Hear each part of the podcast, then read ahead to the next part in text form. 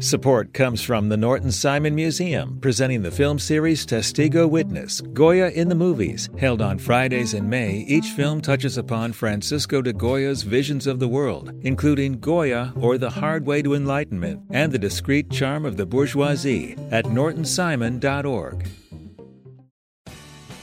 You have the chance to win a spring super sweeps from LAist. Donate $60 for one entry to win a brand new Lexus or $25,000 in cash. Check out all the other prizes too when you donate now at laist.com/sweeps.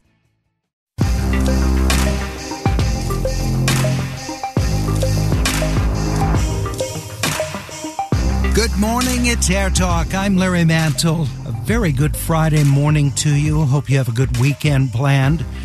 We're going to talk movies as we do every Friday at 10 o'clock. Coming up next hour, our critics are Wade Major, Amy Nicholson, and Andy Klein. We'll have uh, hear what they have to say about the return of Raymond Chandler's character in Marlowe, starring Liam Neeson. Neil Jordan directs. Magic Mike's Last Dance, the third in that series of films starring Channing Tatum as a stripper.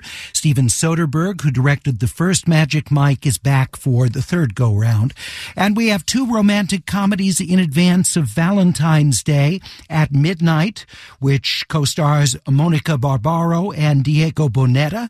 The film is set in Mexico and Your Place or Mine, starring Reese Witherspoon and Ashton Kutcher.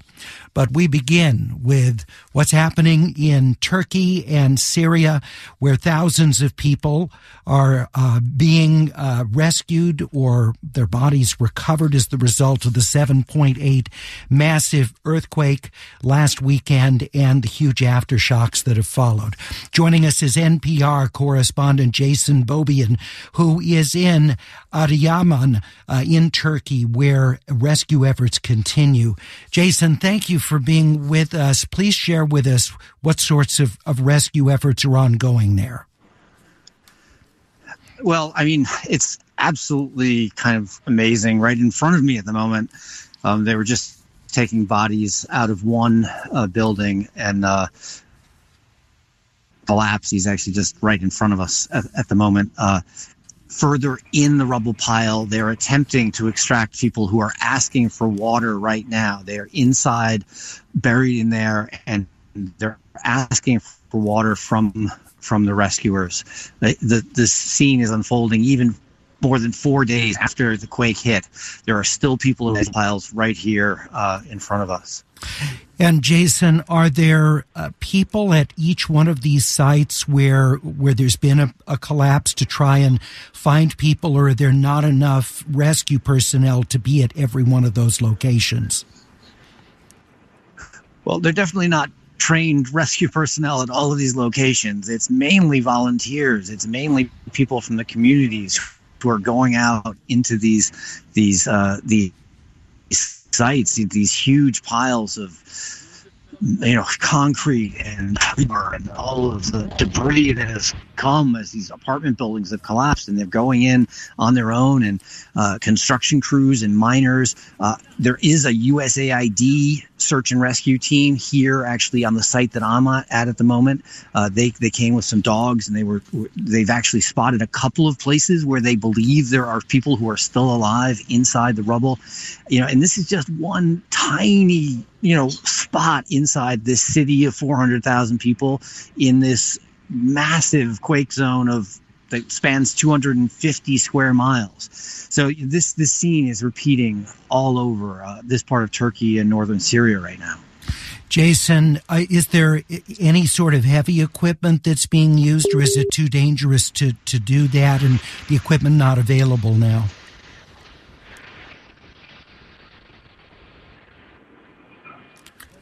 Jason, are you still there? I think we might have lost him. We'll reconnect. As you can understand, communication is very limited. Jason is joining us from Turkey in the city of uh, uh, which he said about 400,000 people in just one of many locations where there's been massive collapse of buildings and the rescue and recovery efforts are going on right now.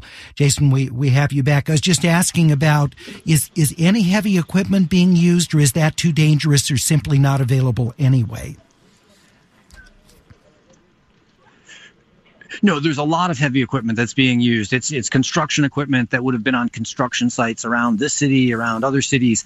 Uh, you know, it's been moved to the, these sites, and they're using it to sort of prop up buildings to try to get at little voids that they have spotted in different places. It's often in basements that they're actually finding people because they there tend to be spaces uh, one piece of concrete falls a certain way, and, and some people end up surviving in some of those areas, uh, particularly this late in in this disaster. Earlier on, there were people on some higher floors that were being rescued, but now it's the people down low, and they are using heavy equipment to try to get in there.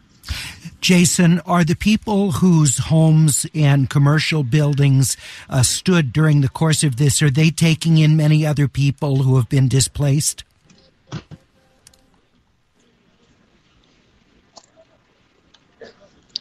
The scale of this is so people are are moving into tents. Uh, people who do have homes are are taking in other people. However, many people are scared to be inside buildings. So people like there was a school. We were in the city of uh, uh, a central city. It's about um, you know larger than a million people yesterday many, many people were sleeping in their cars or sleeping outside simply because they're too scared to be inside a concrete structure at the moment. So that's an adding to the to the fact that many buildings have been destroyed.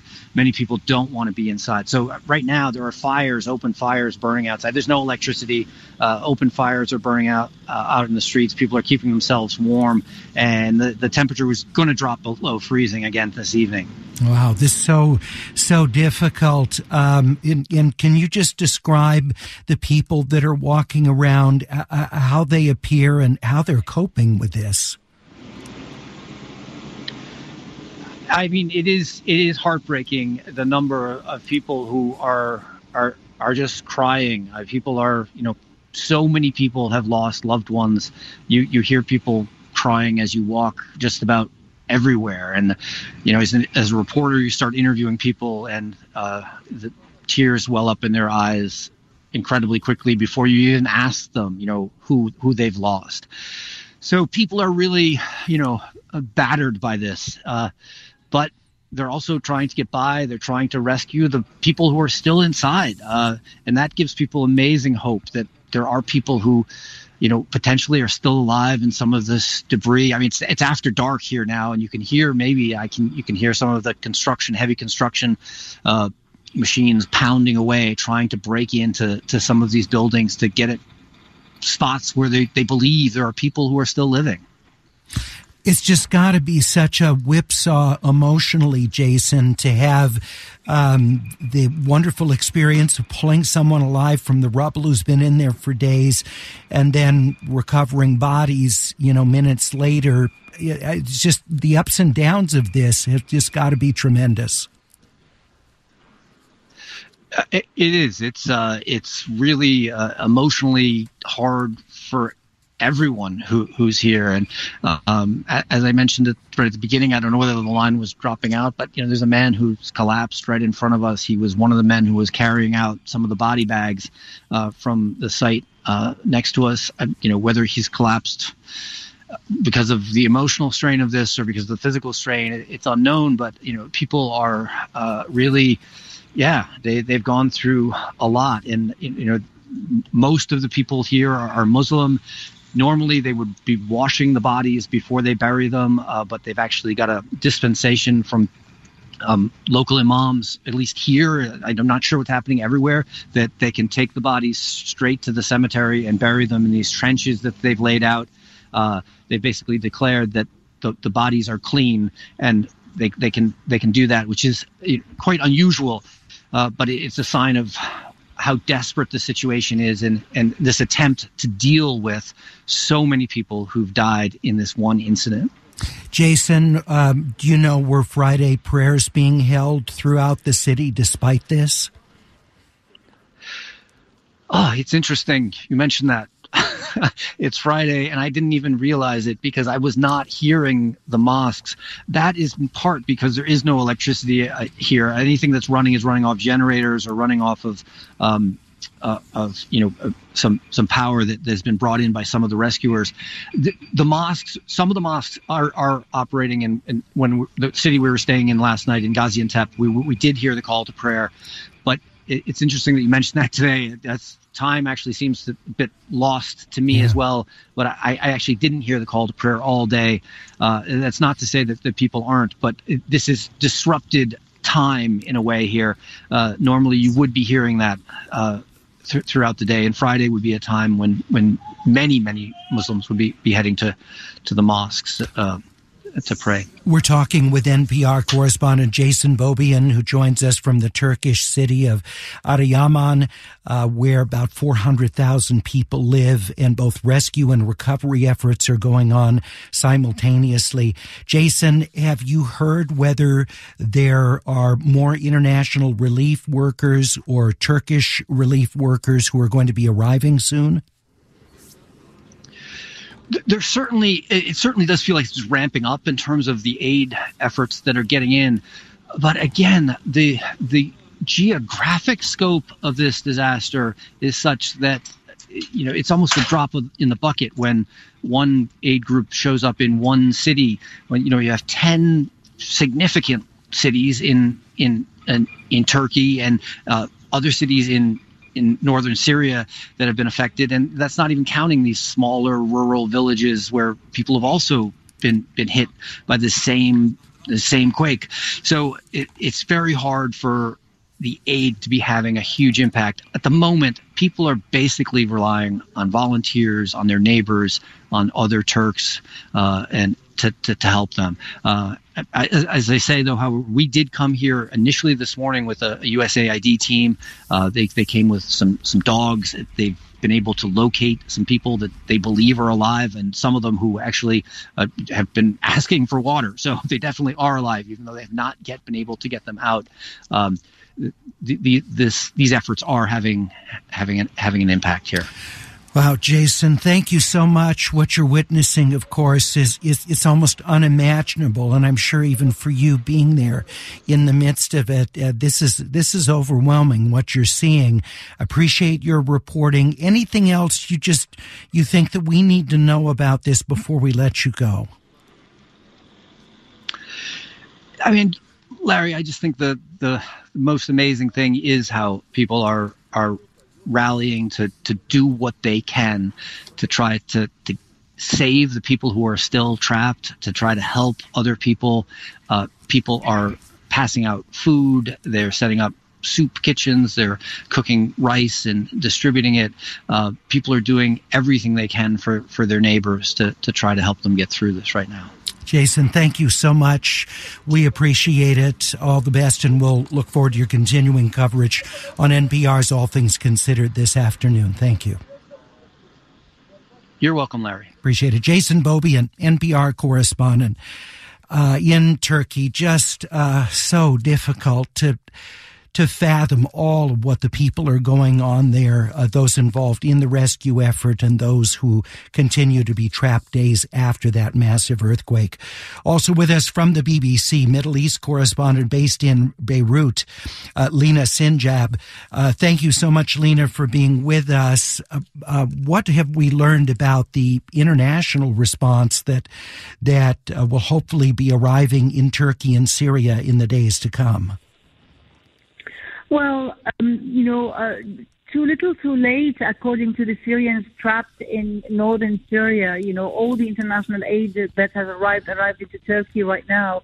Uh, but just like very little has arrived into northern Syria, an area controlled by the opposition, and with lots of restrictions on aid convoys to arrive. Uh, just today, you know, the UN announced that they've managed to get one uh, more convoy, which is the second this week, and it's you know, uh, the the uh, the operators there, like the white helmets, who are like the sole ones working on the ground to try to get people trapped under the rubble. They say that you know whatever is uh, is arriving is not covering even 20% of their needs.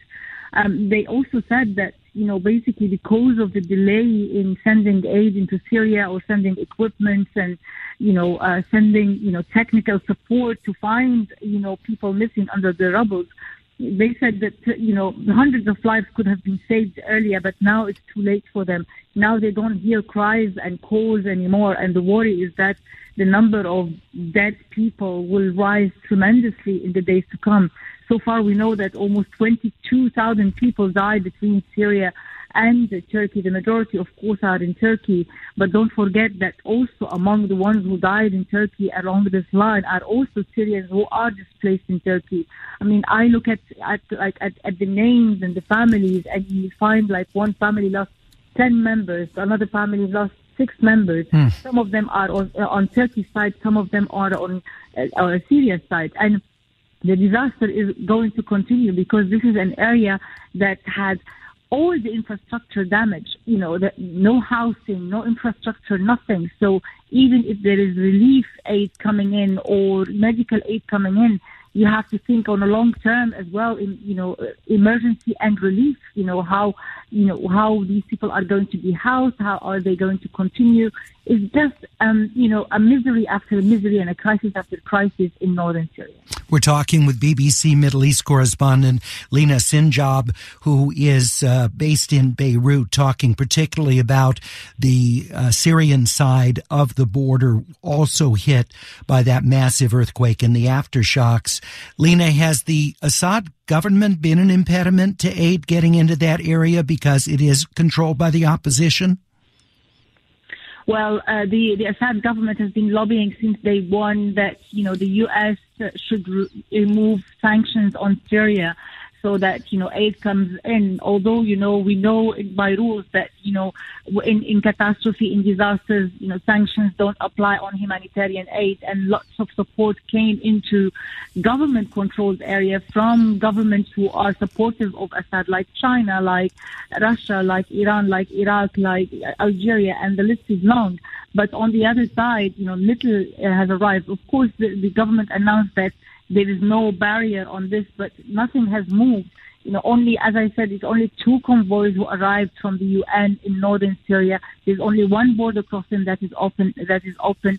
There are reports of some Qatari aid that arrived, but just we are on day five of the earthquake, and still very little has arrived. So imagine the disastrous situation, and don't forget that this is the closest uh, part of Syria to the earthquake area, and the one that is mostly damaged and in dire need. And this is an area that also was bombed out for 12 years by both government warplanes and Russian warplanes, destroying its infrastructure already, leaving little for people to live. And now you have this earthquake. So imagine the situation that people are in if they come alive from under the rubble.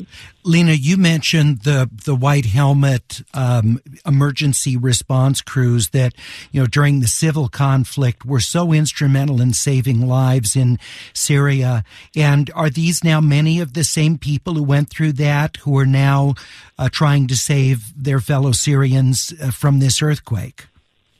They are doing incredible work. They're mostly volunteers, men and women together out searching for, you know, people who are on the rubble, you sometimes using their bare hands. One of them reported to have lost his fingers, you know, while trying to remove like the rubble, searching for people. And there are some really cheerful stories of trying to get getting some families out, some children out, where everyone is cheering for that. But the massive number of people who are missing still is is huge and you know and it's not enough for them to do it on their own with that you know minimum equipment that they have. They've been trained to do this over the years because they were rescuing people from under rubble because of the bombing.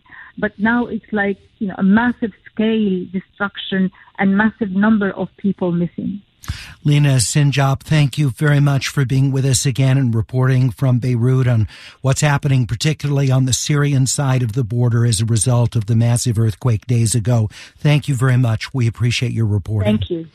Lina Sinjab, BBC Middle East correspondent in Beirut. Our appreciation as well to NPR's Jason Beaubien, reporting from Adıyaman in Turkey. And of course, you'll hear continuing coverage throughout the day on NPR's Here and Now at noon, right after Film Week.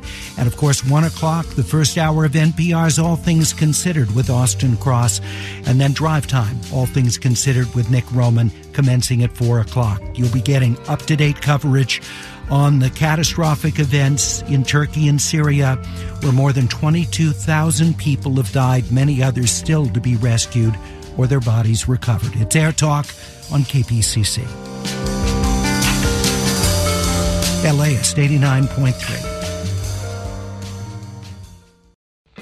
Support for LAist comes from Will Geer Theatricum Botanicum, returning with a season of outdoor summer repertory theater on its scenic stage in the woods of Topanga, with picnicking in the gardens before the show. A Midsummer Night's Dream is back, along with The Winter's Tale, Wendy's Peter Pan, and Tartuffe Born Again set at a TV station in Baton Rouge. And for a contentious election year, Bernardo Cubria's The Hispanic, Latino, Latina, Latinx, Latin Vote. Tickets at theatricum.com.